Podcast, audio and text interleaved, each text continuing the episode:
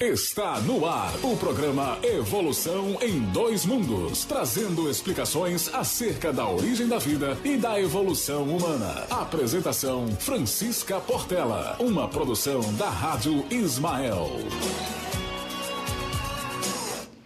Boa noite a todos, a todos os ouvintes da Web Rádio Ismael. Mais uma vez estamos aqui presentes para apresentar o programa Evolução em Dois Mundos o programa que trata a respeito da origem da vida e da evolução humana. Então, seja bem-vindo e obrigada mais uma vez por estar aqui compartilhando conosco desse conhecimento que vai ser repassado e que possamos sempre aprender juntos sobre o conteúdo desse livro e todos os ensinamentos que o Espírito André Luiz nos traz nesse momento. É, para aqueles que assistem um programa pela primeira vez, tá? eu sempre gosto de mostrar, enfatizar, porque sempre tem é, alguém que nos visita ou pela primeira vez, ou então o programa, né? E eu gostaria de falar que o programa ele é baseado no livro Evolução em Dois Mundos. Então eu vou mostrar aqui na tela o livro, tá? Esse livro ele foi psicografado por Chico Xavier tá? por Valdo Vieira, pelo espírito de André Luiz. Ele faz parte da coleção A Vida no Mundo Espiritual. Então, André Luiz vem trazer, é, juntamente com essa coletânea de outros livros, né, explicando aí a interrelação do mundo material com o mundo espiritual, naquilo que nós já podemos saber, né, o que já nos pode ser revelado é, e o que nós podemos compreender né, nesse momento. Então, o livro ele é todo escrito de uma forma bem especial. A linguagem, ela se dá numa linguagem, é, a princípio, quando a gente vê, acha um pouco uma linguagem mais difícil de compreensão, mas é uma linguagem é, que muitos estudiosos que já passaram pelo livro, que pesquisam a respeito, que já fizeram várias leituras, enfim, eles falam que a linguagem adequada e ela é atemporal. Por que, que ela é atemporal? Porque todas as informações que contém no livro, assim como a forma que ele foi escrito, é, por todos os anos que já passaram desde a sua publicação, é, ela é, é, perceptível a qualquer pessoa entender aquilo que está posto, e sendo que o conteúdo ele não é ultrapassado.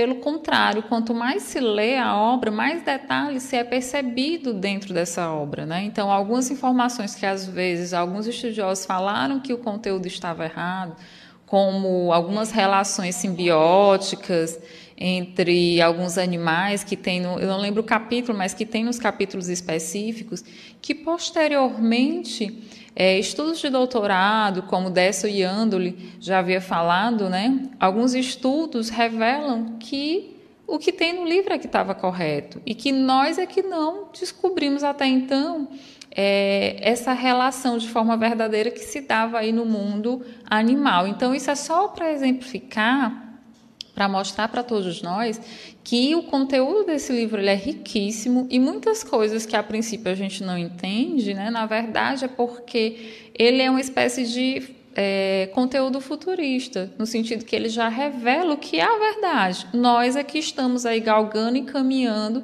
para poder entender essas verdades e elas se fazerem perceptivas no mundo material. Tá? Então sejam bem-vindos e vamos iniciar aqui é, dando um alô né, para a nossa plateia virtual, os que já estão aqui conosco. Então, queria dar uma boa noite a Sandra Caldas, boa noite, paz e luz. Muito obrigada pela presença, Sandra. A Helenice de Paula, boa noite, amigos lindos. Boa noite, Helenice. É, a Carol, boa noite, amigos, paz e luz para todos. A Helena Araújo também já está presente aqui conosco. E o Samuel também, ele está dando boa noite, saúde e paz a todos nós, que assim seja. Então, boa noite a todos e vamos iniciar os nossos estudos adentrando aí no conteúdo que André Luiz nos trouxe. Hoje nós vamos explicar a respeito do capítulo 19. Nesse capítulo vai ser abordado o tema alma e reencarnação. André Luiz, nesse capítulo, ele também faz a subdivisão, assim como nos outros, em subtópicos. Né? E os subtópicos que ele relacionou nesse capítulo foram: depois da morte, conceito de inferno, sementes de destino, reencarnações especiais, reencarnação e evolução, particularidades da reencarnação, é, restringimento do corpo espiritual e corpo físico. Então, aqui nesse capítulo, ele vai fazer toda uma abordagem a respeito desse processo da reencarnação. E ele vai iniciar é, falando de depois da morte. Então, o tópico 1, quando ele se refere a depois da morte, ele vai falar que logo após o desencarne, a morte física, é, é comum que a alma ela sofra um processo, de, uma espécie de recapitulação de tudo aquilo que ela já fez, é, tem acesso a algumas memórias e também lembranças do que fez na última encarnação. Então ele começa dizendo que efetivamente Logo após a morte física, sofre a alma culpada minucioso processo de purgação, tanto mais produtivo quanto mais se lhe exteriorize a dor do arrependimento, e apenas depois disso consegue elevar-se às esferas de conforto e reeducação. Então ele fala que logo após a morte é comum o espírito ele começar a fazer esse processo de arrependimento mediante a dor porque ele começa a verificar toda a sua organização reencarnatória, o que, é que foi programado para ele vivenciar naquela reencarnação e qual, assim, o que ele conseguiu cumprir dessa encarnação programada e o que ele não cumpriu. E além de não cumprir, o que que ele fez diferente de forma que lhe trouxesse culpa, lhe trouxesse dor, então, nesse processo de arrependimento, é o momento que o espírito ele começa, é, de certa forma, a depurar né, que, essas energias que ele traz com ele. E só depois desse processo do arrependimento né, é que ele vai adquirir o reconforto e a reeducação. Então é algo comum o espírito se deparar com a verdade da sua encarnação, né, a última e também de acontecimentos de outras encarnações e a partir daí ele fazer aquela análise: o que foi que eu fiz, como foi que eu me portei, é, qual legado eu acabei adquirindo para mim mesmo diante da experiência encarnatória que eu passei. Então é, é um momento aí de balanço em que o espírito também fica um pouco confuso, arrependido, né, na maioria das vezes, e depois desse processo, ele está apto aí ao processo do reconforto e da reeducação. E ele fala que, caso aconteça desse espírito, antes da morte, passar por alguma moléstia ou alguma patologia em que lhe deixe fixo no leito por algum tempo, ele fala que esse período ele é muito importante para o espírito. Por quê? A gente fala até que é, de alguns momentos, como melhora da morte, o período que o paciente está repensando na vida, enfim, são é, algumas coisas que são faladas, mas que têm um fundo de verdade. Então, essas moléstias, elas são importantes é, antes do desencarne para permitir um autoexame do paciente. É como se fosse uma oportunidade dele não passar por esse processo de arrependimento apenas após a morte. Então, é uma concessão divina que muitas vezes é, é dado para que o paciente possa reflexionar naquilo que ele fez ou que poderia fazer, e aí ele já começa esse processo de arrependimento. E aí André Luiz nos fala: se a moléstia experimentada na veste somática foi longa e difícil, abençoadas depurações terão sido feitas pelo ensejo de autoexame, no qual as aflições suportadas com paciência lhe alteraram sensações e refundiram ideias. Por que com paciência? Porque muitas vezes, para, alguns espíritos, para algumas pessoas, é, ao invés de utilizar esse momento numa espécie de autoanálise, eles se revoltam. E a revolta acaba gerando mais perturbação.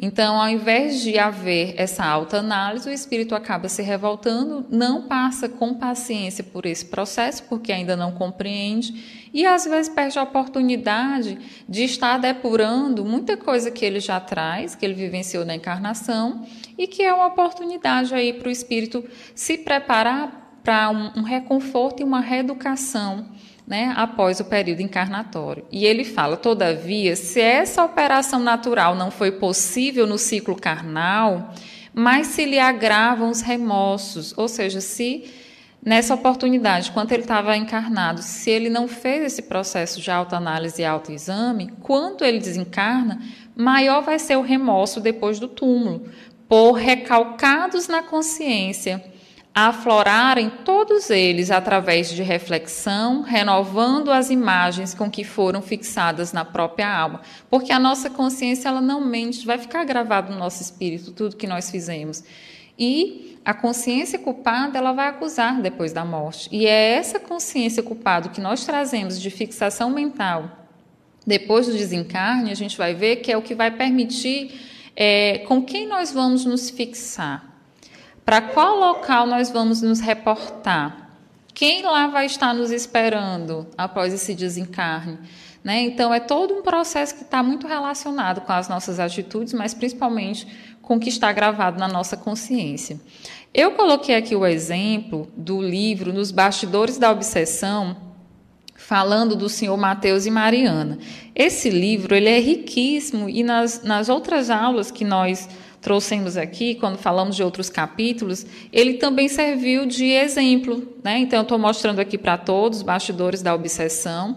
É uma obra do Manuel Filomeno de Miranda, psicografada por Divaldo Franco, e é uma obra riquíssima. Né? Fala muitos mecanismos de obsessão e traz aí é, a história de uma família que encontrou no centro espírita um, é, o início do processo de readaptação e tratamento, né? e vai falar aí da história é, de Mariana, mas também tem os outros personagens atrelados a ela, inclusive o seu Mateus. O seu Mateus era pai de Mariana, mas encarnações transadas, o que, qual era a relação dos dois? Na verdade, o seu Mateus é, acabou que, seduzindo Mariana, ela deixa o marido, o marido viajava muito, o esposo, que era o Jacob, viajava muito e ela, seduzida por ele, e ele é, era viajante, tinha vários negócios, né? O que é que acontece? O esposo, quando chega em casa, se vê abandonado pela esposa, ele acaba se matando, né? Ele comete suicídio. E Mariana acaba sendo deixada depois pelo seu Mateus, que é o Jacob, acaba sendo abandonada e ela vai é, ser acolhida é, numa casa, né, é, digamos assim, numa casa em que as pessoas acabavam é, realizando a prostituição para poder sobreviver e ela, e ela decide voltar para para o marido, mas só quando ela volta, ela encontra lá o lar abandonado e, e sabe que o marido acabou é, cometendo suicídio. Então é toda uma trama, e quando acontece essa reencarnação, essa nova encarnação, o seu Mateus vem como pai. Só que ele não era um pai, é, digamos assim, exemplar. E no livro ele traz: seu Mateus era um homem de quase 60 anos, sanguíneo, voluntarioso, perturbado em si mesmo. Atravessava a existência carnal saltando de leviandade em leviandade, muitas vezes esquecido dos deveres de esposo, de pai, fascinado pelo pano verde em que se aventurava é, atirando fora os parcos recursos que, se aplicados no lar, seriam de alta valia para o bem da família constituída de seis filhos. Então ele jogava, ele apostava, é, ele era um marido ausente, ao contrário da esposa, que nós vamos ver, que ela é citada como exemplo em uma outra situação, a esposa costurava e acabava auxiliando no sustento da casa, coisa que o marido não fazia. E ainda tinha esse atrito dele com as filhas, né? não com todas, mas principalmente com Mariana, porque nessa encarnação Mariana vem é, com um processo de loucura e ela se exacerba principalmente quando entra em contato com o seu Mateus. E o que, é que acontece com o seu Mateus no final? E, ele, e o benfeitor Saturnino, ele fala né, em um dos capítulos, se eu não me engano, na página 323. é, o remédio mais eficaz e mais bem aplicado para o nosso irmão seria o de demorada permanência no leito, ou seja, ele ficou doente. A fim de que a limitação das forças e o constrangimento da enfermidade lhe pudessem despertar o espírito atormentado para as questões vitais da reencarnação, da imortalidade. Ou seja, ele, é, nessa encarnação, por livre vontade, né, ele não conseguiu é, fazer esse processo regenerativo, se voltando para o lá, né, e é, fazendo aí, restabelecendo as pazes com, os, com os, as filhas, com Mariana, enfim. Mas a gente vai ver que depois, com o tratamento da Mariana, isso acaba acontecendo, não só com ela, mas com a outra filha também. Mas ele teve que passar primeiro por essa situação. Ele não chega a desencarnar, mas por uma embolia cerebral, né, um êmbolo que, que ficou no, na região cerebral. Ele ficou um tempo hospitalizado e nesse período que ele ficou hospitalizado foi proporcionado a ele diversas reflexões. Foi o momento em que ele se viu diante da vida e da morte que ele começou a repensar na sua encarnação presente.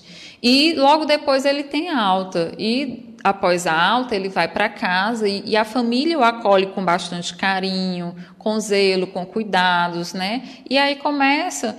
É, ele começa até a emanar sentimentos. Ele não dizia, mas tinha momentos que ele emanava e abençoava as filhas com carinho, com ternura. E olha só, o ponto de virada, né, da forma como ele olhava todos e agora ele, ele perde a sua autonomia e acaba sendo cuidado por todos e aquele sentimento de gratidão que ele desenvolve, ele começa a desenvolver outros sentimentos por aqueles que antes ele nem ligava.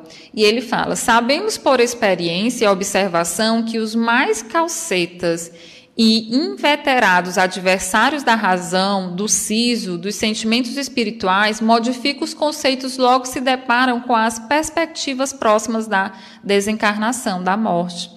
E, embora não acreditando na continuidade da vida, como fazem crer, rogam desesperados tempo para refazer o caminho e preparar-se. Assim concluímos, pela hipótese de retê-lo no leito, dependendo das mãos da família, a queda espetacular e irreversível no despenhadeiro da delinquência para onde marchava, sob poderoso comando de insensíveis inimigos com os quais se imantavam desde há muito.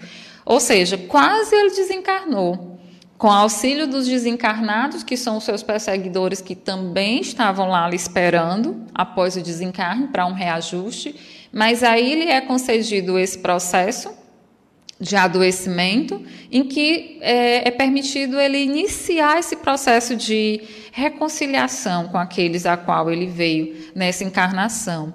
Então, olha só como a patologia, a moléstia, como ele fala aqui, ela é importante também. Muitas vezes a gente vê a doença como algo ruim, como a punição, como um castigo divino, né? Mas na verdade às vezes são possibilidades que a espiritualidade traz para que é, o indivíduo ele possa é, retomar a sua consciência e adquirir, digamos assim, um autoexame e modificar os seus sentimentos, as suas atitudes, atenuando aí até mesmo os débitos que ele ia levar após o desencarne. E também é como se antecipasse essa autoanálise que ele poderia fazer só no desencarne e diante de tanta culpa, de tanto remorso, ele se fixar com as mentes também culpadas, cheias de remorso, que já estão desencarnadas, que estariam lá esperando para poder cumprir alguma vingança e assim por diante, mas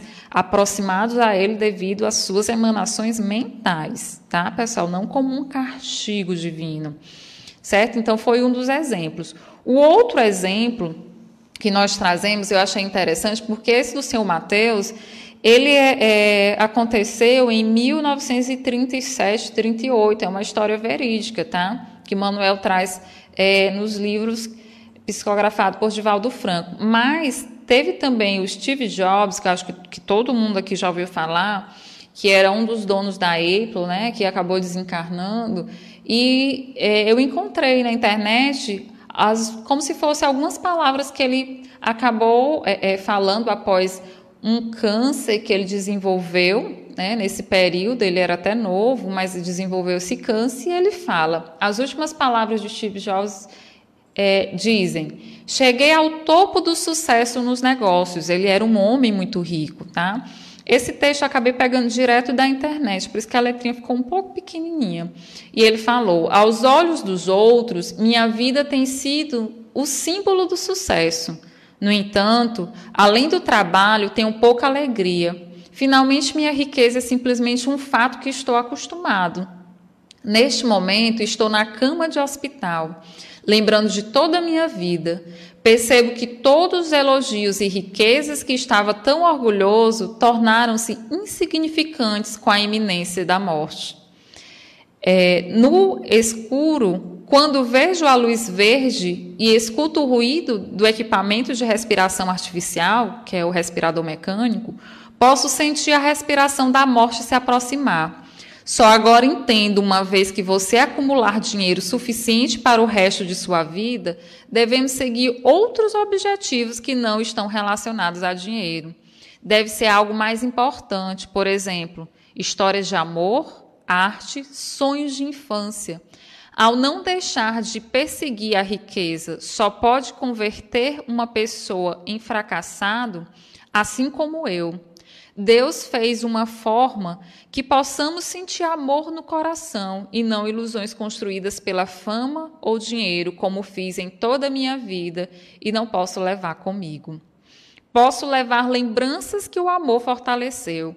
Esta é verdadeira riqueza que te acompanhará, lhe dará força e luz para ir em frente. O amor pode viajar milhares de quilômetros e assim a vida não tem limites. Vá para onde queira ir. Esforce-se para alcançar seus objetivos. Tudo está em seu coração e em suas mãos. Qual é a cama mais cara do mundo? A cama de hospital. Se você tem dinheiro, pode pagar alguém para dirigir seu carro, só que não pode pagar alguém para sofrer sua doença. Os bens materiais perdidos podem ser encontrados. Existe uma coisa você não pode encontrar quando perde, que é a vida.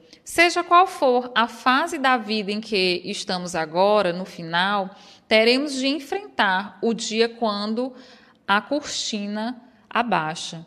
Por favor, valorize seu amor pela família, o amor por seu companheiro e o amor pelos amigos. Trate-se bem e cuide do próximo. Então, essas foram palavras que ele trouxe. Olha só o processo de reflexão que ele fez de toda a sua vida de uma pessoa poderosíssima, né, do ponto de vista material, em que acumulou é, bastante bens e que no final veio essa doença que é um câncer, mostrando que nós não temos controle sobre a vida, sobre nada, e voltando aí a nos trazer a reflexão para o que é o importante de ser vivido e aprendido nessa encarnação. Então, gente, nós trouxemos dois exemplos em que a doença elas são bênçãos, são bênçãos que acabam que trazendo o espírito para a autorreflexão antes desse processo purgatorial, antes do processo da desencarnação, em que inevitavelmente todos nós vamos ter um encontro com a própria consciência, né? Que na verdade está é, tá atrelado com a, os nossos atos aqui enquanto encarnados. E no livro ele continua, né? Ele fala dos criminosos, dos caluniadores, dos tiranetes, dos desequilibrados do sexo, e aí ele vai falando de cada um. Os criminosos, por exemplo, que como tem no slide seguinte, que mal ressarciaram os débitos contraídos, instalados, instados pelo próprio arrependimento, plasmam em torno de si mesmos as cenas degradantes em que arruinaram a, a vida íntima, alimentando-as à custa das, dos próprios pensamentos desgovernados. Ou seja, quando esses criminosos eles desencarnam, a própria consciência culpada, mediante todos esses atos que eles realizaram, começam ali a criar um mundo, plasmar um mundo que é deles, partindo da consciência deles, com os afins que também cometeram os mesmos atos. Os caluniadores que aniquilaram a felicidade alheia vivem pesadelos espantosos, é, regravando nas telas da memória os padecimentos das vítimas, como no dia em que as fizeram descer para o abismo da angústia, algemados ao pelourinho de obsidentes recordações, ou seja, aqueles que são caluniadores, que enganaram, que mentiram e com isso é, levaram né, a queda de muitas pessoas, tudo isso vem também à sua mente cobrando. Né? Então, tudo aquilo que ele fez o outro passar, agora ele também sente. Né? E aí a mente acaba também cobrando, a consciência acaba cobrando desse indivíduo que acaba é, indo para verdadeiras zonas, digamos, de sofrimento, mas criado por suas atitudes, pela sua consciência culpada né? e pelos seus atos.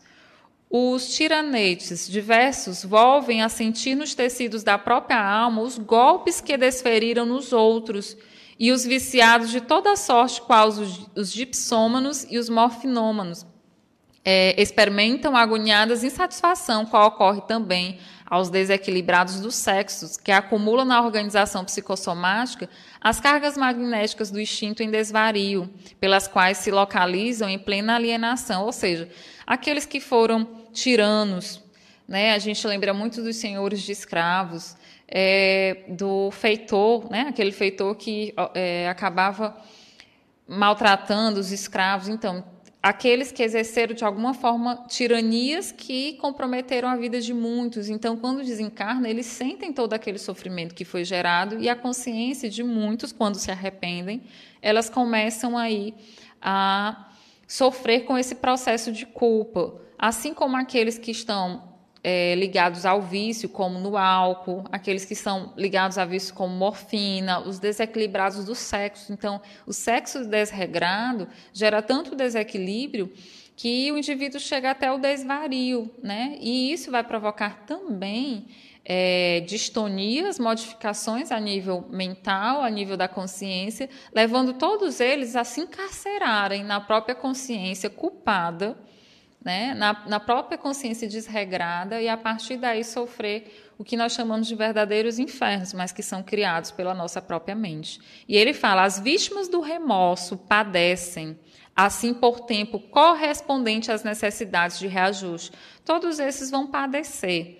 Larga internação em zonas compatíveis com o estado espiritual que demonstram. Então, de acordo com a mente de cada um, que cada um está emanando é criado verdadeiras zonas purgatoriais criadas por eles mesmos, por nós mesmos quando desencarnamos com as mentes culpadas, tá? Mas quanto tempo isso vai durar, Francisca? Vai durar até o tempo que, é, através da dor, esses sentimentos venham ser o quê?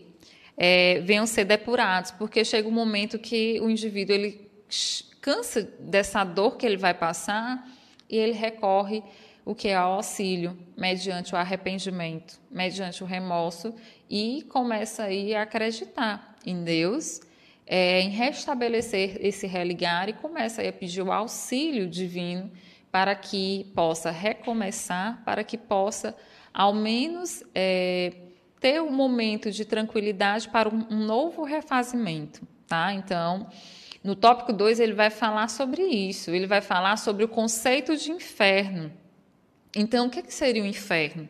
Então, a gente ouve tanto falar, né? Na, é, algumas religiões elas trazem o céu, o inferno, o purgatório, é, falam dessa questão como uma forma de punição moral para os desvios da humanidade, como forma geral. Ah, se você pecar, você vai para o inferno. Ah, não, se você for virtuoso, você vai para o céu. E aí vão se criando algumas leis religiosas, né?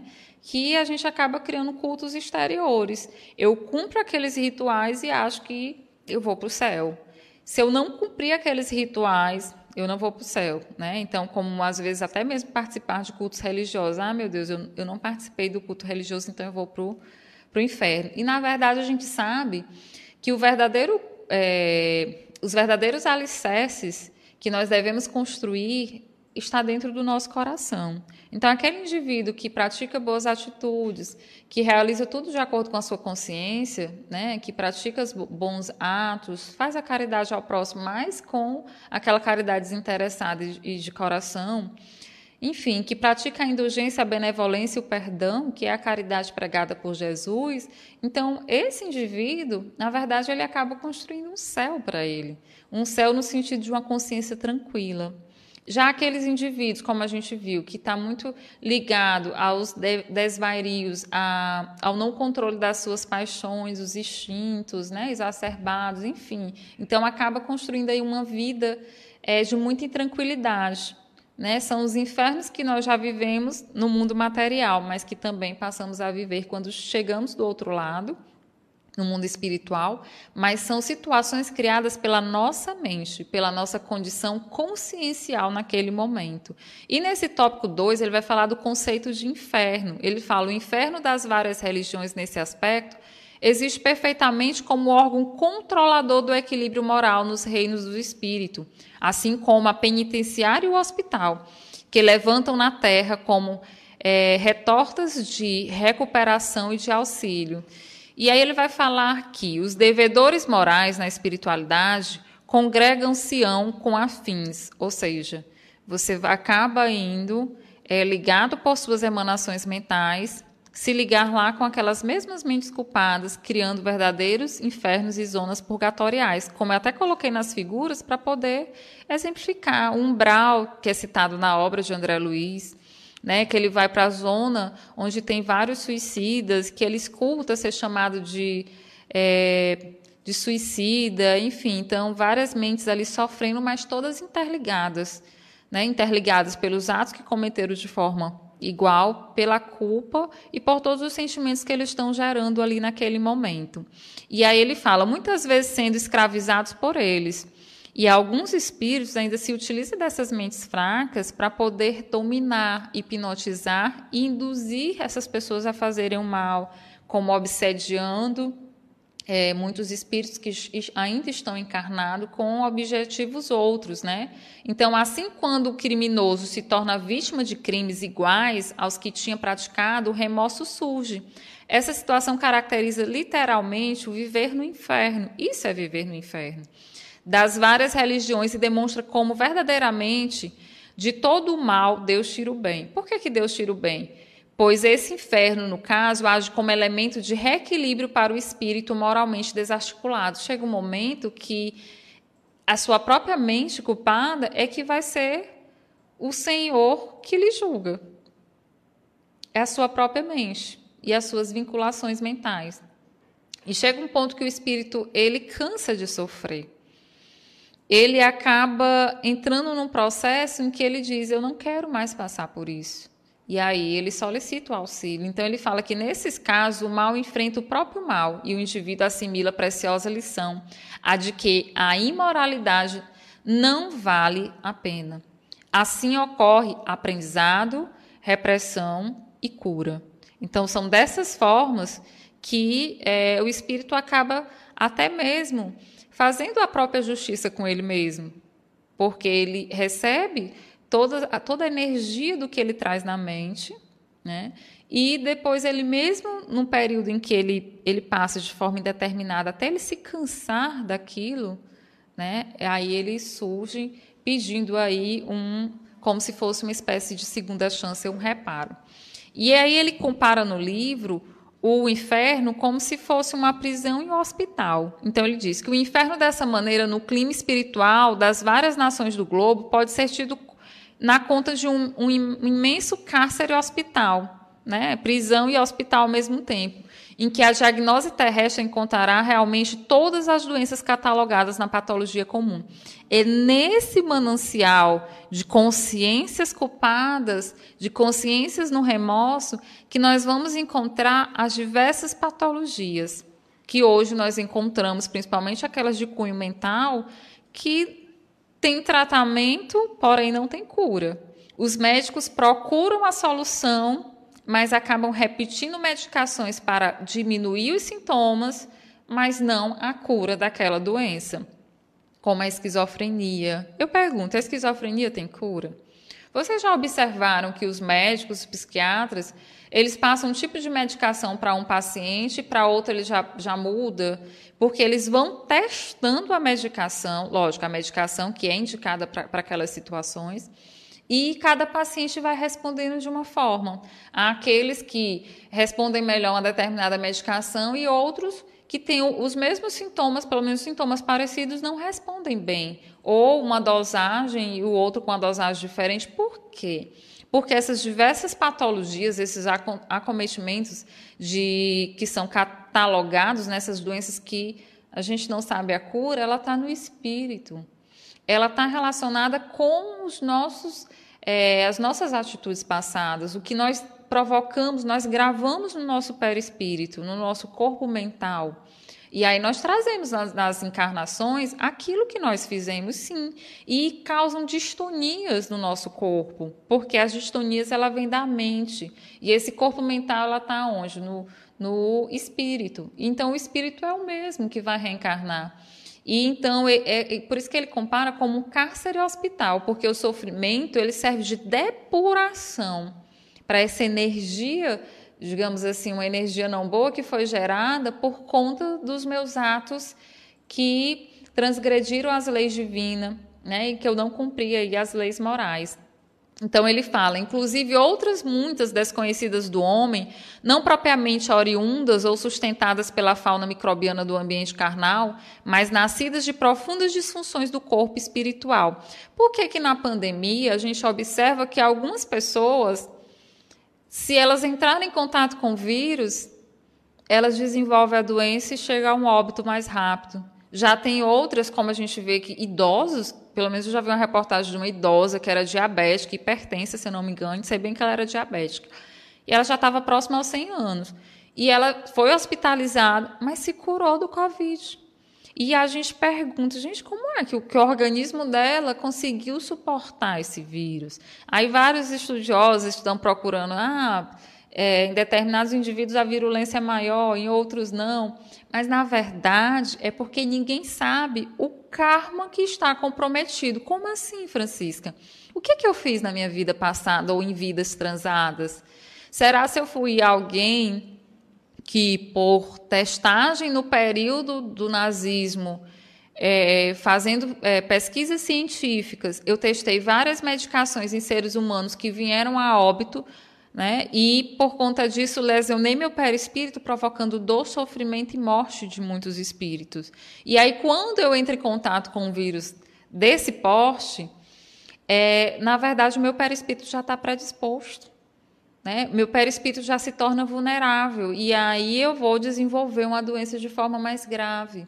Então, está muito relacionado também com o nosso karma. Por isso que a gente deve obedecer é, as orientações sanitárias você não sabe como é que o vírus vai reagir no organismo de cada um. Não é padrão. Pode ser que seja, é, digamos assim, baseado em algumas características pela manifestação da maioria dos pacientes, porque nem todo mundo viveu as mesmas situações, não é isso? Mas aqueles que vivenciaram histórias que permitam que o vírus desenvolver, desenvolva a sua virulência no seu organismo, porque ele tem uma predisposição, não digo genética, mas uma predisposição kármica, aí o indivíduo ele pode ter sérias consequências quando adquire esse vírus. Se chegar o momento dele de desencarnar, ele chega até a desencarnar porque às vezes isso já está programado no plano espiritual, né? O desencarne acontecer naquele momento e o vírus foi só um motivo. Mas, às vezes, é, o indivíduo não está programado para desenvolver aquela doença naquele momento. Mas ele não usou máscara, ele não tomou cuidado. Então, ele, ele pode até chegar a falecer, mas ele vai para o mundo espiritual como um suicida indireto. Porque ele teve todos os recursos para poder se prevenir e não se preveniu. Então, é, é muito, digamos assim, é, essa questão.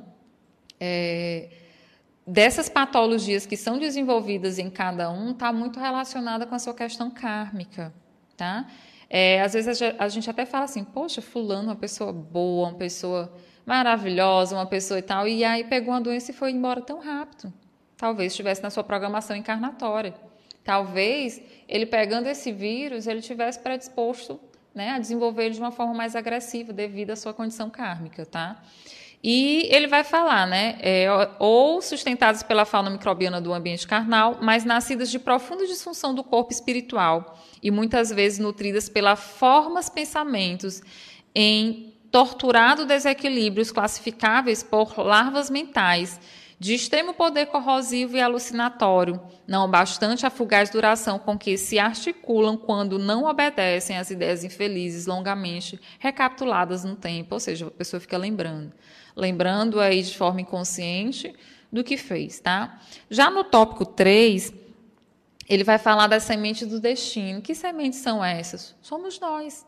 Essas sementes do destino são justamente as pessoas que se arrependem de todo esse processo e começam aí uma nova história. Então, ó, nesses lugares de retificadoras inquietações, alija o espírito endividado a carga de superfície, exonerando-se dos elementos de mais envolvente degradação que o aviltam. Contudo, tão logo revele os primeiros sinais de positiva renovação para o bem, registra o auxílio das esferas superiores, vem o resgate, que por agentes inúmeros apoiam os serviços da luz divina, onde a ignorância e a crueldade se transviaram na sombra. Então, quando todo esse processo de dor começa a inclinar aquele espírito para uma atitude de bem, para bons pensamentos, então aí o auxílio chega. Né? É o momento que ele consegue ter esse auxílio. Eu lembro que no livro Nosso Lá, eu não lembro se foi no filme ou se foi algum palestrante falando, mas eu lembro que André Luiz ele foi para a zona dos suicidas, né, umbral. E lá é, ele passa por extrema dor, por grande arrependimento, eu acho que era o André Luiz né, que ele, que ele falava. E quando chega o momento que abre aquela luz para poder ter o resgate, ele começa a desenvolver um sentimento de que ele é melhor do que aqueles que lá estão. E aí ele cai. A luz se fecha e ele cai. Por quê? Porque ele começa a sentir, a pensar é, sentimentos totalmente contrários à caridade a do amor, a da bondade, então ele cai. E quando vem realmente aquele arrependimento de saber que ele não é melhor do que ninguém, de saber que ele é um espírito tão endividado quanto os outros, mas que clama pela, pelo auxílio divino, pelo auxílio do alto e pelo princípio da renovação, o auxílio chega e ele é auxiliado, ele é resgatado. Tá? Então, ele quebra esse ciclo né, de se fixar apenas na dor e começa aí a ter essa fixação no auxílio e na luz. E aí ele fala: qual doente agora acolhido em outros setores pela encorajadora convalescência de que dá testemunho o devedor desfruta suficiente serenidade para rever os compromissos assumidos na encarnação? É, recentemente deixada, sopesando os males sofrimentos de que se fez responsável, acusando ainda a si próprio com a incapacidade de perdoar-se, tanto maior quão maiores lhe foram o mundo, as oportunidades de elevação e a luz do reconhecimento. Ou seja, ele é resgatado, ele é auxiliado, mas ele ainda traz consigo aquela culpa, ele ainda não consegue se perdoar por todas as oportunidades que ele teve e ele deixou passar. Né? E mas isso é algo que o espírito vai trabalhar com o tempo e com as reencarnações sucessivas, que são oportunidades de reeducação mental, de uma reeducação moral, e a partir daí é que o espírito vai se transformando. Dói. Né? É um processo bastante doloroso, é um processo que a gente às vezes não entende, por que, que a gente passa por tanta dor e alguns sofrimentos, né? passa por situações de culpa, de fuga, enfim. Mas é justamente esses processos que nós ainda não conseguimos resolver totalmente, mediante é, situações que nós vivemos em outras encarnações. E aí, posteriormente, matriculado em escola de retificação, ap aprendem o valor da vida e recebe a oportunidade de trabalho, o que lhes dá condição e crédito para logo reencarnar. Então, eles vão para o plano espiritual, eles vão para outros locais onde eles vão aprender, estudar, trabalhar, até que chega o momento da reencarnação e com essa mente mais equilibrada, né, mais é, harmônica, digamos assim, tem a oportunidade da reencarnação de refazer aí, né, ressignificar aí todas essas situações que foram perdidas ou transgredidas no passado. E aí ele fala: para obter a própria redenção perante a lei, requerem reencarnações. E aí o espírito está preparado e pede para reencarnar e prova junto aos que prejudicaram. Então não só reencarnam, mas pedem para reencarnar junto daqueles as quais fizeram algo mal, né? Olha só a aprovação, olha só a situação difícil. Então, às vezes a gente está com algum familiar que é muito difícil e a gente não sabe que na verdade ele se tornou difícil porque em encarnações transadas nós negligenciamos ou nós contribuímos para o desajuste dele.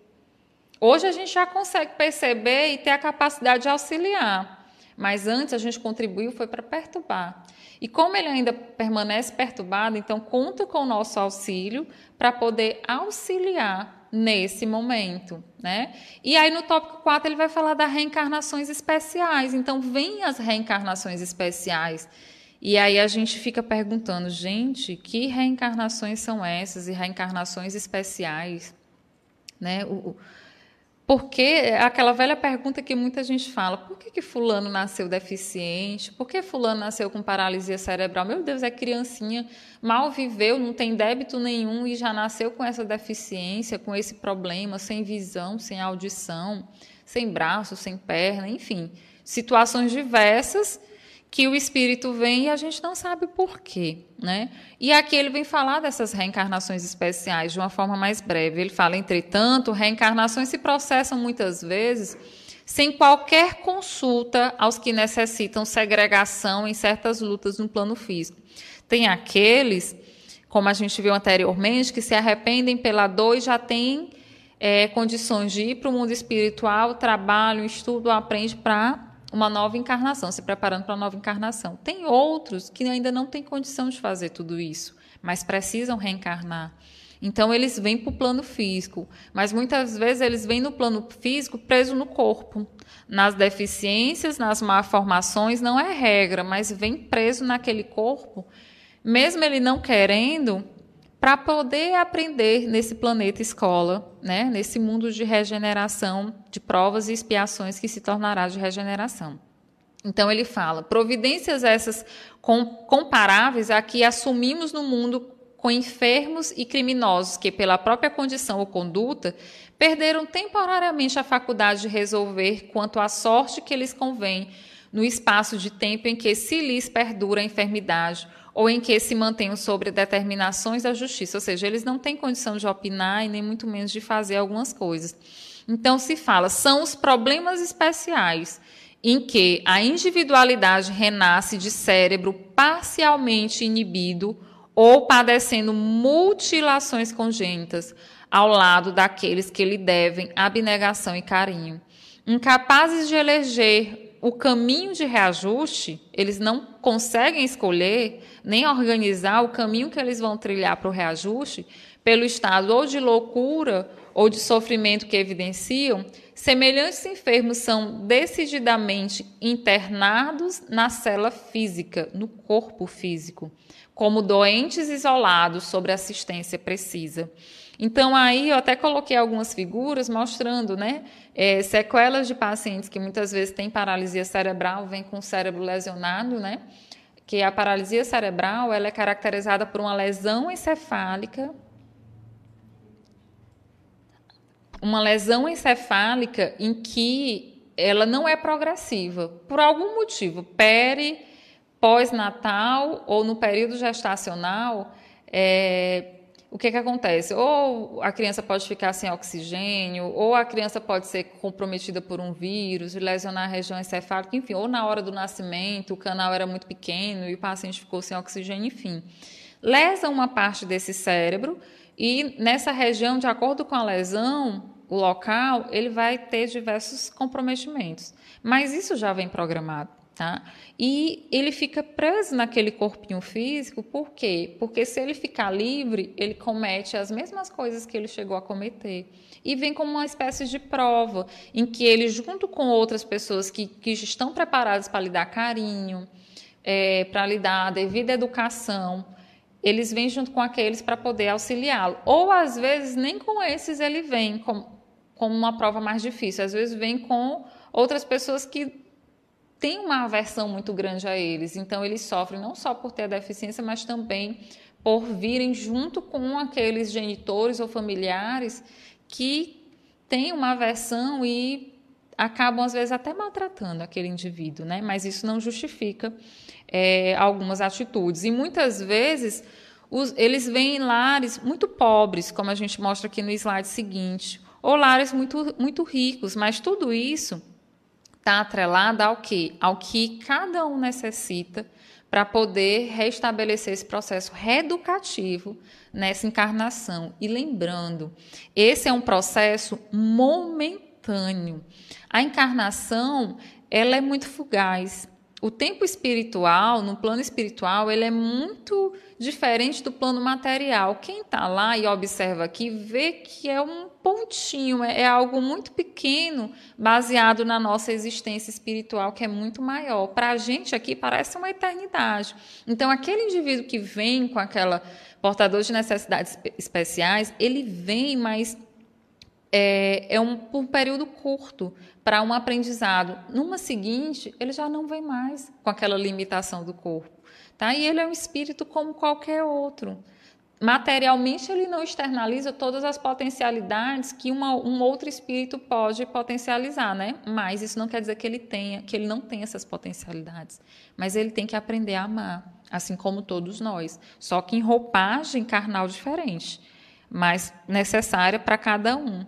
Mas isso também não me livra de, numa encarnação seguinte, eu vim da mesma forma, mediante a conduta que eu tenho aqui. Tá? E também, isso não quer dizer que ele, que ele é um espírito que é daquela forma e que vai permanecer daquela forma para sempre. Não, ali é só um momento encarnatório em que ele está passando por um processo de aprendizado. E muitos, nem isso. Muitos são tão superiores que vêm naque, naquele corpinho ou naquela, naquela limitação para ensinar aqueles que estão com ele. Né, de tão superior que já é aquele espírito e que aguenta passar por aquela situação para poder vir auxiliar, ensinar. É, tem um livro, As 15, é, 15 Vidas Passadas, ele é só um livro que conta assim, alguns casos, algumas histórias né, reencarnatórias que trazem é, muitos exemplos a respeito de, de, espíritos que vieram com algumas deformações, algumas alterações, e tem a explicação citando alguns casos. Né? Eu peguei um, um desses casos, né, que aconteceu no México, então, tinha lá é, o Arcádio Gonzaga. Esse Arcádio Gonzaga, ele perdeu a razão, ele ficou louco aos 33 anos mais ou menos. Ele era uma vítima de uma certa indisposição orgânica, biológica, ninguém sabe exatamente o que. Mas até os seus 20 anos, ele era uma pessoa totalmente normal. Gozava de saúde, de boas faculdades mentais, só que a loucura chegou. E aí ele fala: ó, infelizmente, sua loucura inofensiva no início logo se tornou hostil e perigosa. Até que o momento em que foi necessário colocá-lo numa prisão, acorrentado a um tronco, como um bicho do mato, para sua segurança e da sua família. Ninguém podia aproximar-se sem perigo, somente sua família miserável, formada apenas de mulheres que sofreram penas cruéis para atender-lhes à subsistência. Então ele ficava amarrado, gritando. É, se chegasse a assaltar ele, ele agredia não só os familiares, mas as pessoas. E no relato fala, a pessoa que conta a história diz que sempre passava por essa favela no México. E lá, quando passava, diz que sentia uma dor muito grande porque ficava ouvindo os gritos dele. Né? É, uma vez ela foi tentar ajudar e chegou próximo, ela quase foi agredida por ele. Então ele tinha uma raiva muito grande, um ódio muito grande. Era um espírito bastante revoltado, né? E lá explica que numa encarnação anterior, numa apenas, numa encarnação anterior, porque teve outras, ele era chamado de Gonzalo. E esse espírito, ele foi um dos colonizadores da região lá do México, e ele era um espírito que provocou muitas mortes, muitas perseguições. É, ele acabou aliciando muitas mulheres, né, agredindo essas mulheres, usando essas mulheres sexualmente como objetos, né, mandou decapitar, matar vários nativos da região. Então ele fala que esse espírito, em uma de suas encarnações anteriores, foi um dos aventureiros espanhóis que exploraram as terras mexicanas, impondo suas tirânicas leis, reduzindo a escravidão às tribos guerreiras. Abusou miseravelmente da inocência das mulheres que lá viviam, enriquecendo de um modo fabuloso, usurpando terras e propriedades, cometendo todo tipo de atrocidades e impondo sua vontade soberana sobre os povos. Ele tornou-se tão cruel que sua impiedade chegava a arraiar na fronteira do inverossímil. Parecia impossível que aquele homem tivesse recebido a vida do hálito de Deus, de tão terrível que ele era. E uma das famílias indígenas que lá tinha, tinha, uma, tinha uma, um membro dessa família, que era Azora, que era um espírito é, muito elevado, um espírito muito bom, e ele se apaixonou por esse espírito, por essa pessoa, por Azora. E ela, para salvar a tribo, teve que se entregar para ele, né? teve que se submeter às suas tiranias. Só que, é, em um determinado momento, o pai dela não conseguiu ver a filha sendo maltratada, sendo torturada por ele. E o pai ataca ele, né, junto com a sua tribo e tudo mais. E ele, enfurecido, mata todo mundo, captura todo mundo, faz aquela atrocidade, enfim. A filha desencarna. E ela, por ser uma pessoa tão boa, um espírito tão bom, ela vem com a missão de iniciar ele em outras encarnações, na mesma encarnação, iniciar o seu processo de correção, né, de depuração, digamos assim. Só que ele fazia tantas atrocidades que nem ela aguentou ela não conseguiu dar curso à sua missão encarnatória, né? Se afastando então. Mas o que é que o livro fala? Nunca vamos nos cansar de dizer que, por mais criminoso que pareça um homem, não devemos corrigi-lo pela violência. Que muita desgraça já carrega devido à enormidade de seus crimes. Então, por isso que normalmente criaturas que às vezes a gente fala, meu Deus, mas fulano ele é tão animalizado, fulano ainda traz tantos sentimentos ruins, fulano ainda comete tantas atrocidades e, e às vezes parece que Deus é tão complacente com ele, na verdade não é isso. É a oportunidade que Deus dá para que aquele espírito aprenda de forma diferente com a convivência cristã, com o amor. E criaturas mais abnegadas que já conseguiram aprender, vêm ali no convívio, Vai ser um convívio difícil, muito difícil, mas para auxiliar. Né? Então ele fala: não devemos corrigi-lo pela violência, jamais. Porque a violência ele já traz e o que ele tem que aprender é amar. E ele fala: depois dessas encarnações horríveis, vem essas existências lânguidas, tristes e solitárias, e nela a vida é uma decepção contínua.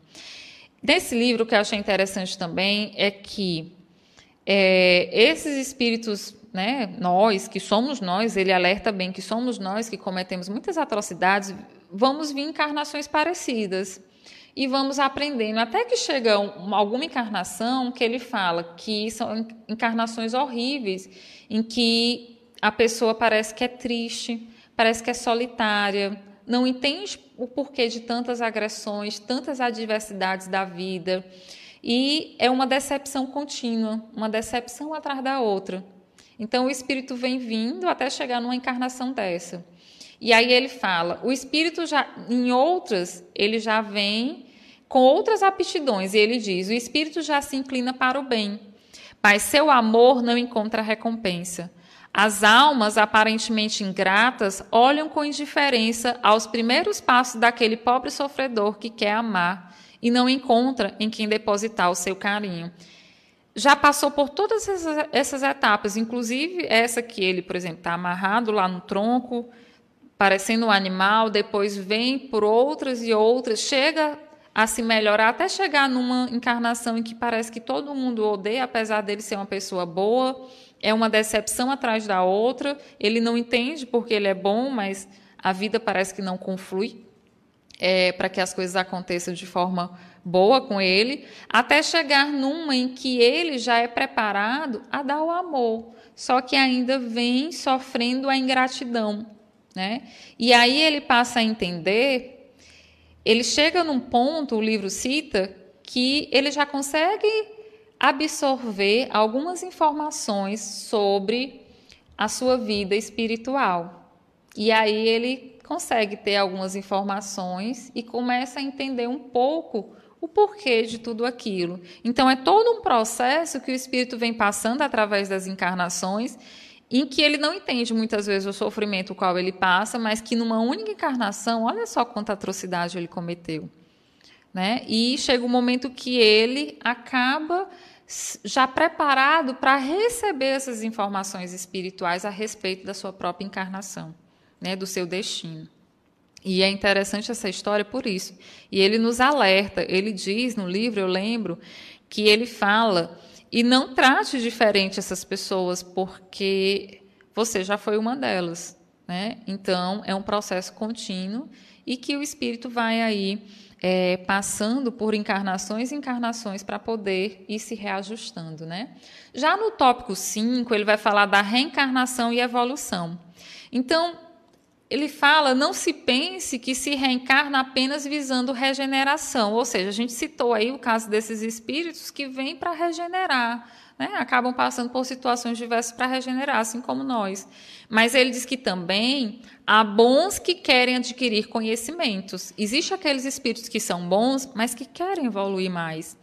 E há aqueles que são muito inteligentes, mas que ainda têm pouco amor desenvolvido e há aqueles que, é, que já são mais evoluídos e querem passar por experiências terrenas para poder auxiliar os que ele amam, né? o que estão é, lá ainda em sofrimento e que ele ama muito. Então, ele fala que há esses tipos de encarnação, que é para evolução, e não uma encarnação geral, é, normalmente regeneradora, como esses casos que a gente viu. Né?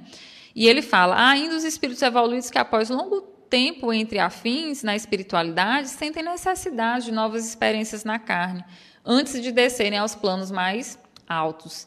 E aí eu trago dois exemplos, também um dos bastidores da obsessão que a gente viu, da Dona Rosa. Vocês lembram que a gente falou lá no início do seu Mateus?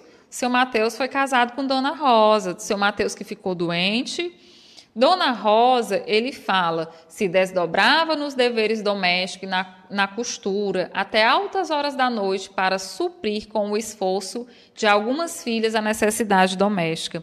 Então, ela era um ser muito bom.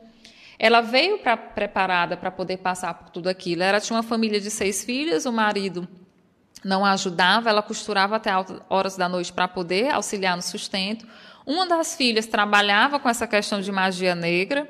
A outra, outra filha era louca, que era a Mariana. Tinha uma que, que ajudava, que a frequentava o centro espírita junto com ela e era quem a ajudava. Mas a vida dela foi de muito sofrimento, de muita luta.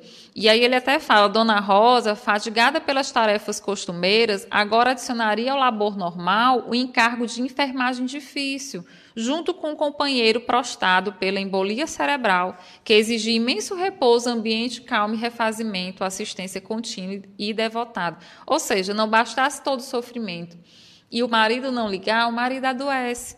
E agora ela vai ter que ter, tomar, ter cuidados redobrados para poder cuidar do marido prostrado.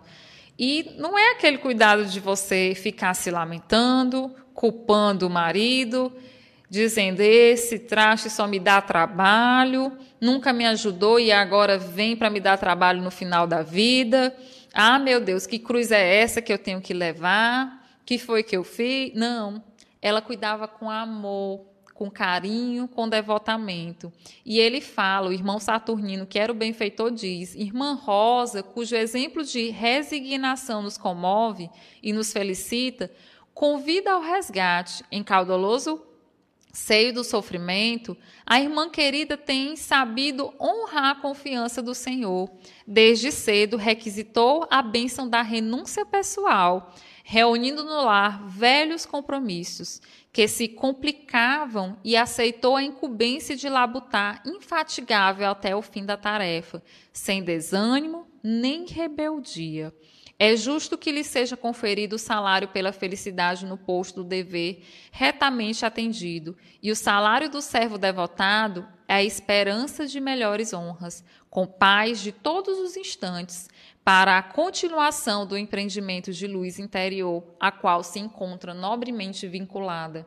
A paz de consciência, a tranquilidade, diante de todas as atribulações, no íntimo, ela tinha uma consciência reta e uma consciência tranquila dos deveres cumpridos, mediante de toda renúncia, mas de não desistir e de não se rebelar contra os reajustes carnais que Deus lhe infligiu na matéria, mas que ela pediu e que tão santamente, tão bondosamente, alegremente e feliz ela cumpriu até o fim. Né? Então, são casos de, de encarnações é, que a gente fala que é para a evolução do espírito. Ele já é um espírito bom, mas não aguenta ver os seus ainda sofrendo e vem para ajudar. E também um outro exemplo que a gente traz é a mãe de André Luiz. A mãe de André Luiz, ela nem se encontra no plano que André Luiz estava. Ela se encontrava no plano superior ao dele, tá? O André Luiz que foi resgatado lá do umbral. O André Luiz que é quem nos traz as informações desse livro, Evolução em Dois Mundos. Então, olha só como aconteceu. A mãe dele era tão evoluída que ela, ao encontrar com ele, ele pergunta sobre o pai. Laércio, o nome do pai. E aí ela fala: Meu filho, eu tenho ajudado ele muito e as suas irmãs, duas irmãs que se encontram ainda em regiões umbralinas, mas o seu pai é, ele ainda está muito arraigado à matéria e muito cético. Às vezes eu só consigo arrancar dele algumas lágrimas quando estou por perto e eu aconselhando. E ela diz: se eu não consigo é, trazer o inferior para o plano superior, eu desço. E ela diz que vai reencarnar junto com ele para poder auxiliá-lo. E ela, e ela não só vai reencarnar, como também vai ter como filha as duas amantes do seu pai. Ele era um homem reto, era um homem que praticava todos os cultos exteriores e as missas. André Luiz não entendia, mas como meu pai ia às missas, cumpria o seu dever de marido e tudo mais, mas eram só cultos exteriores, porque dentro do coração as virtudes andavam longe. Então, ela vai voltar como mãe dessas pessoas que acabaram sendo, é, digamos assim, exacerbaram as suas viciações devido à atitude dele, do Laércio, e vai voltar para poder auxiliar. E ela fala: e mais tarde, quem sabe, talvez regresse a nosso lar, onde eles se encontravam, cercada de outros afetos sacrossantos, para uma grande festividade de alegria, amor e união. E ela fala: quem sabe eu consiga trazer eles para o nosso lar. E aí André Luiz pensa: desde aquela hora minha mãe não era minha mãe, era muito mais que isso. Era a mensageira do amparo, que sabia converter verdugos em filhos do seu coração, para que eles retomassem o caminho dos filhos de Deus. Então, existem esses espíritos que são espíritos bastante abnegados, que se comprometem no plano espiritual a evoluir mas evoluindo, auxiliando o seu próximo, evoluindo, não querendo evoluir sozinho e achar a verdadeira felicidade. Porque, como ela fala no livro, filho, é, como é que nós podemos ser felizes se nós vemos as nossas pessoas amadas sofrendo? E ela diz: no entanto, os espíritos que amam verdadeiramente não se limitam a estender as mãos de longe de que vos valeria toda a riqueza material se não pudéssemos estendê-la aos entes amados? Poderíamos acaso resistir num palácio, residir num palácio relegando aos filhinhos a intempere? Não posso ficar à distância. Já que poderei contar contigo aqui, doravante me reunirei a Luísa, que é a outra filha dela, a fim de auxiliar teu pai a reencontrar o caminho certo. Então ela aceita reencarnar e vai em auxílio né, ao marido que necessita de ajuda. Só não pensamos nós que no plano espiritual é, esses ensinamentos só acontecem no plano material, no plano espiritual também. Ele fala, como a gente traz no outro slide, que existem outras modalidades de estudo e trabalho no plano espiritual, que também permitem o processo de evolução do indivíduo. E ele fala também que existe uma maioria esmagadora de espíritos que ainda estão muito ligados com ideologias, raças, práticas, as famílias, os lares do mundo, como os artistas, os cientistas, os filósofos, professores, que acabam querendo, os religiosos, que acabam querendo reencarnar para dar continuidade àquela missão a qual eles vieram, né? E aí eu lembro até do Papa Francisco e de outras representações religiosas, filosóficas, que vêm aí para poder ajudar no progresso é, da humanidade e acabam reencarnando, que é o que a gente vê no slide seguinte. Então ele fala: entendamos assim que tanto a regeneração quanto a evolução não se verifica sem preço. Tanto a regeneração que vem por dor, por aquelas encarnações especiais, mas como também a evolução ela se dá não de uma forma sem, é, digamos assim, sem sofrimento e sem cobrar um preço. Existe um preço e o preço é da abnegação, o preço é da vontade, o preço é simplesmente de querer melhorar e auxiliar o outro, tá bom? Já no tópico 6, ele vai falar das particularidades da reencarnação. Nessas particularidades da reencarnação, o que é que ele vai falar? Que as reencarnações ela vai acontecer de acordo com algumas particularidades. Então, existem os espíritos categoricamente superiores. Esses espíritos, eles se ligam à mente materna, eles já podem organizar as suas próprias encarnações e eles plasmam, criam por si mesmo, é, não raro, com a colaboração de outras entidades superiores, corpo que ele vai continuar nas experiências futuras. Então, esses espíritos superiores são capazes de organizar o seu próprio corpo que vai reencarnar. Já os espíritos medianos, ele fala que são portadores de créditos apreciáveis e dívidas numerosas, cuja reencarnação exige cautela, preparo, esmero e previsão. Por quê? Eles, nós não somos capazes, esses espíritos não são capazes de é, organizar ainda a sua reencarnação e muito menos o seu corpo. E aí eles vêm aí amparados, auxiliados, mas sempre com aquela cautela, porque a qualquer momento pode desviar do caminho e dar uma queda, cair, enfim. Então, são espíritos que precisam ainda ser muito auxiliados. Existem os espíritos inferiores, categoricamente inferiores, que ele fala que nesse caso são espíritos que, pelo monoideísmo tiranizante, entram em simbiose fluídica com a organização materna, que se agregam é, experimentando o definhamento do corpo espiritual ou fenômeno de ovoidização, sendo in, inelutavelmente atraídos ao vaso uterino em circunstâncias adequadas para a reencarnação que eles toca, em modos inteiramente dependentes da hereditariedade. Os espíritos inferiores, eles ainda não têm capacidade de organizar o seu corpo. Como é que eles vão reencarnar? Ele fala aqui que eles, na sua vítima, que, que é normalmente a mãe, que eles estão perseguindo, porque ou é um inimigo do passado, enfim, eles começam a, a obsidiar, criando monoideísmo, né, induzindo a isso, e esses espíritos, eles acabam entrando em ovoidização e são implantados no corpo materno. Só que aí, nesse processo de ovoidização, eles acabam indo para o útero é, da mãe, sem eles quererem. E lá eles são implantados no útero materno e lá vão renascer, mesmo não querendo. E no livro é, Despedindo-se da Terra, de, pelo espírito de Lúcius, por, psicografado por André Luiz Ruiz, lá ele vai falar de um caso também de, de uma empresa de advocacia em que uma mulher ela acaba traindo o marido e ela engravida. Só que ela engravida justamente dos obsessores que estavam lhe assediando, que eram inimigos do passado. E lá ele vai relatar toda a passagem do espírito que estava como ovoide nela, né, até chegar no útero ele gritando, reclamando, dizendo que não quer, que odeia ela, enfim, acaba sendo implantado no útero materno. Quando chega lá, ela é induzida a fazer um aborto. Só que por intercessão, intercessão da espiritualidade, ela ainda é induzida pelo espírito que está lá, no útero dela, a exercer esse aborto. Só que a espiritualidade superior acaba intervindo e ela desiste.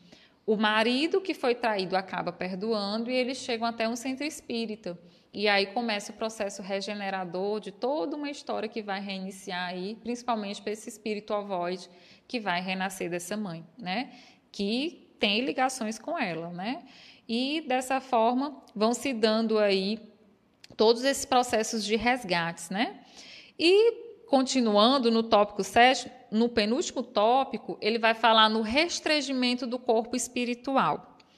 Então, pessoal, esse restringimento, as pessoas que reencarnam com restrições no corpo material, se dá preparadamente no plano espiritual primeiro. Esse corpo, esse perispírito vai ser preparado lá primeiramente. Então a gente viu que os espíritos superiores têm capacidade de é, poder organizar seu próprio corpo.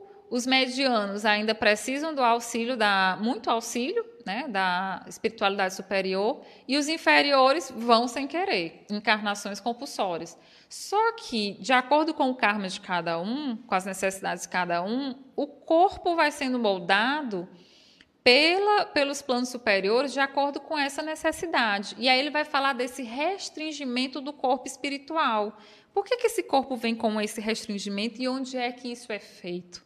Então ele fala: institutos de escultura anatômica funcionam por isso no plano espiritual.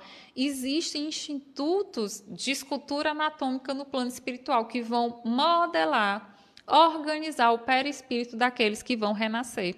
Olha só.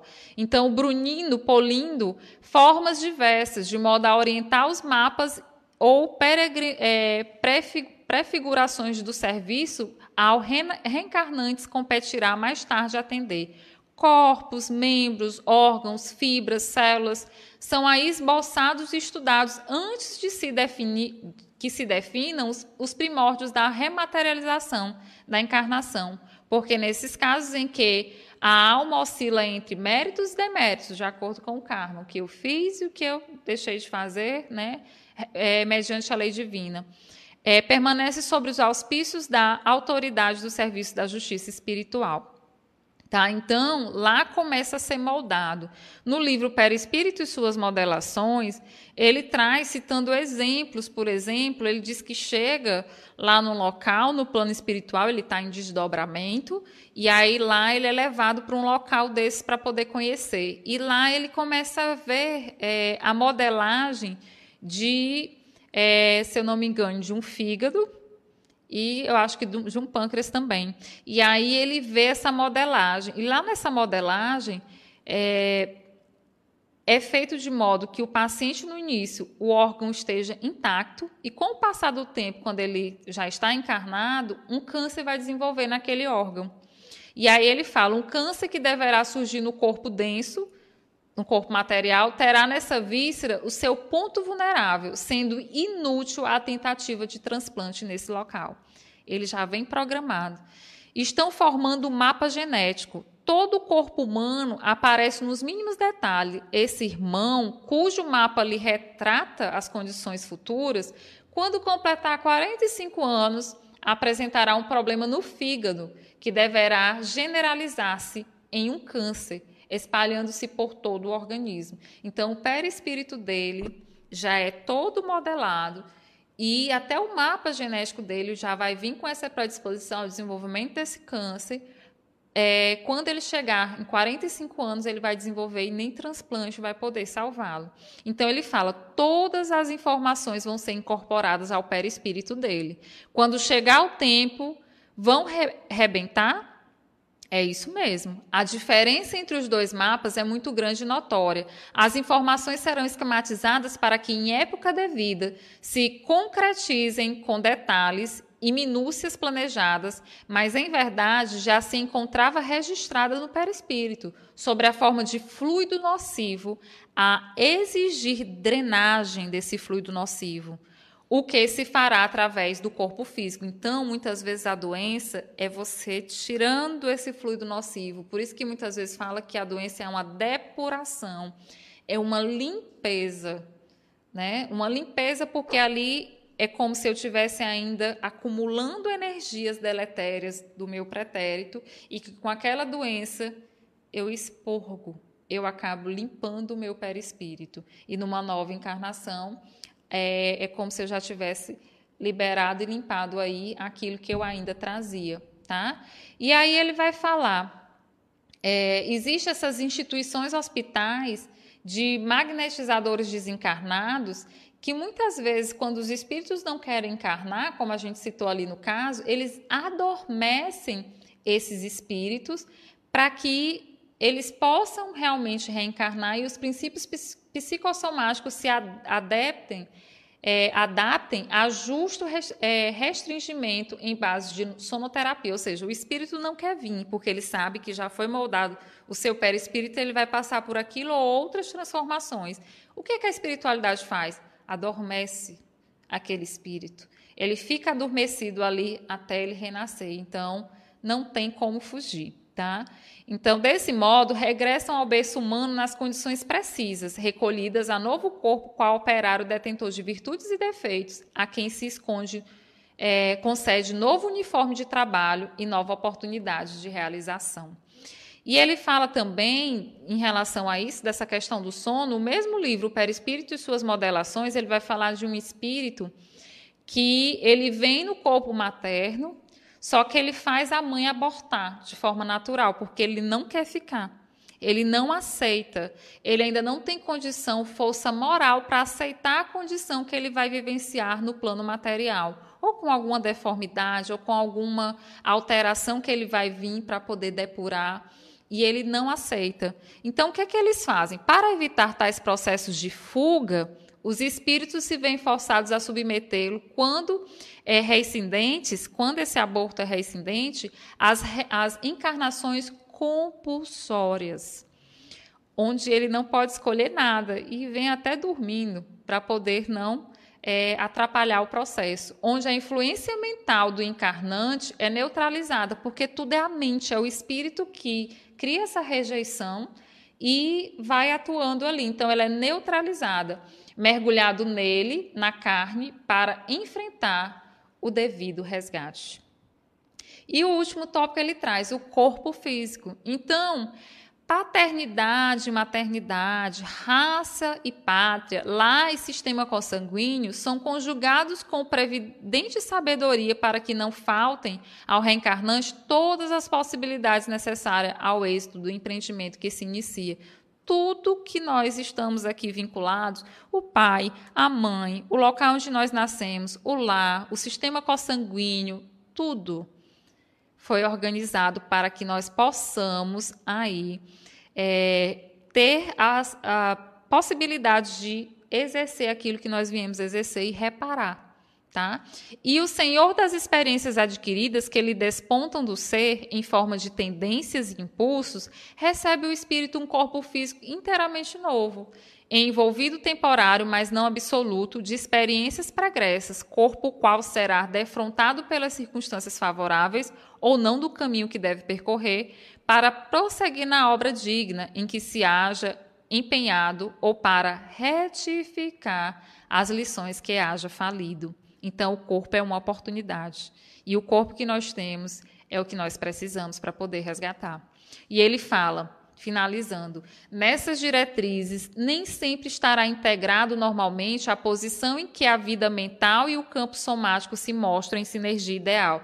Nem sempre aquele indivíduo que reencarnou vai ter uma condição mental é, equilibrada com a condição do corpo material ou do corpo é, do, do perispírito, porque às vezes ele rejeita, ele não quer, ele não aceita, e aí provoca as distonias, perturbações, ou é aquele indivíduo que traz as culpas e começa a apresentar as patologias no corpo.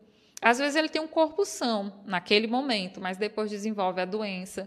Então ele fala, às vezes deve sofrer mutilações e enfermidades benéficas, inibições e dificuldades orgânicas de caráter inevitável, porque de aprendizado em aprendizado, de tarefa em tarefa, quando o aluno de estágio a estágio para as grandes metas educativas, é que se levantará vitorioso para a ascensão à imortalidade celeste. Só através dessas experiências encarnatórias é que nós podemos aprender e podemos aí ascender né, à imortalidade celeste de forma vitoriosa. Tá, pessoal? Então, por hoje era, era isso que nós queríamos apresentar para vocês, tá? É, tem um vídeo que nós queríamos passar rapidinho, só o depoimento é, de uma pessoa que veio encarnada e que ela fala sobre essa questão da deficiência. Me dizem que eu sou deficiente. Ela vai fazer esse relato sobre essa condição encarnatória dela. É rapidinho o vídeo. O termo mais correto para caracterizar a pessoa que nasce com alguma deficiência ou que adquire a pessoa com deficiência. Porque a pessoa vem antes da sua deficiência. Eu sempre preferi que me chamassem de deficiente. Porque não é afronta. É uma característica não condição pra mim. Eu não sou condicionada a ter alguma coisa. Eu simplesmente tenho. A dádiva. Pra mim é uma dádiva. Não é algo que me veio por acidente. Não existe acidente assim que vem. Assim que está presente no meu corpo. E não é por isso eu sou uma pessoa mais ou menos evoluída. Eu sou só uma pessoa como qualquer outra. E a gente está aqui nesse mundo por um motivo. E esse motivo é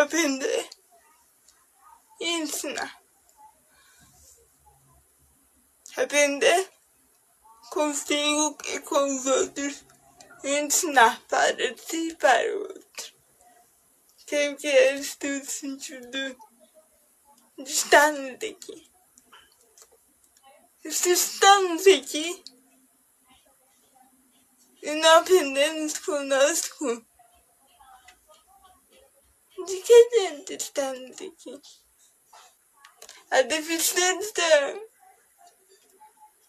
não é o mal, é simplesmente uma característica. Qualquer um pode nascer com deficiência ou ficar com algum deficiência. Tudo bem ou tudo mal vem do que você faz com o que você tem. O que você tem é o que você tem, não importa. Agora, o que você faz com o que você tem é o que vai definir se o que você tem é bom ou se o que você tem é ruim. Eu tudo distante. Eu tenho muita orgulho E você? Tem orgulho de quem é?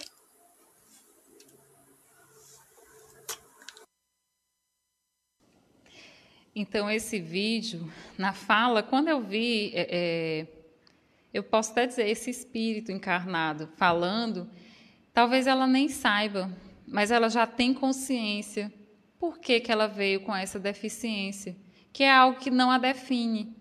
Ela, ela entende que a forma como ela veio nessa encarnação é apenas para ela aprender e ensinar. E ela não é uma pessoa deficiente, ela é apenas mais uma pessoa.